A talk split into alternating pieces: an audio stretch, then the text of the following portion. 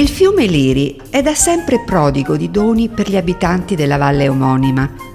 Io, la ninfa Marica, sua protettrice, vi guiderò alla scoperta di un altro prezioso materiale contenuto nelle sue acque, l'argilla. Risorsa dal valore inestimabile, si deposita sulle anse del fiume e viene estratta sin dai tempi dell'antica Fregelle. Con essa gli abitanti della colonia romana realizzavano vari tipi di manufatti in terracotta.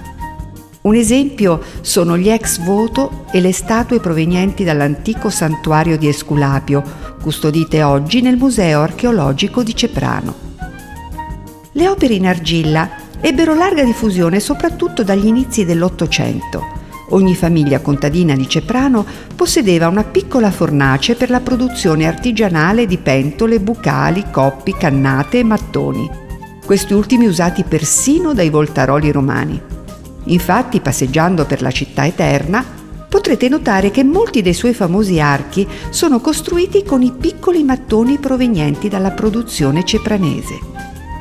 Numerosi artigiani si specializzarono nella produzione delle cannate, una pratica che esplose in tutta la valle grazie al costo accessibile della materia prima. Ogni paese ne produceva di forme e colori differenti a seconda della qualità dell'argilla. Ma che cos'è la cannata? È un recipiente da cui attingere l'acqua. Il suo nome deriva dal becco a forma di canna che sporge dal fianco panciuto. Gli artigiani nei loro laboratori, alla luce del fuoco scoppiettante del camino e immersi nel calore prodotto dalla bocca della fornace riversante ardente afflato, modellavano il contenitore su un tornio che si azionava con il piede.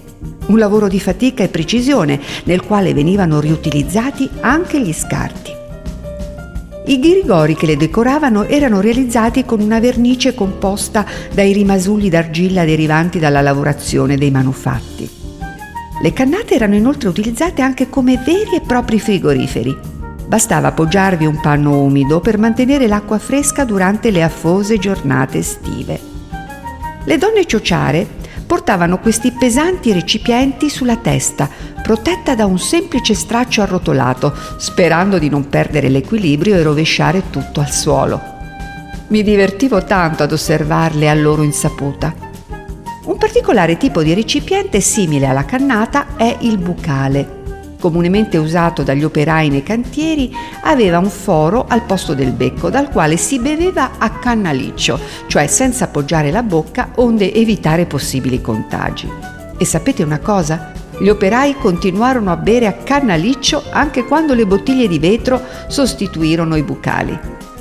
Oggi le cannate non sono più utilizzate, ma di recente alcune iniziative volute dal comune di Ceprano, insieme al contributo dell'esperto Michele Dorazio, detto Leonello, hanno fatto conoscere soprattutto ai giovani questi particolari recipienti e le relative tecniche di fabbricazione. Il Liri, il mio splendido fiume, che insostituibile risorsa per gli abitanti di Ceprano.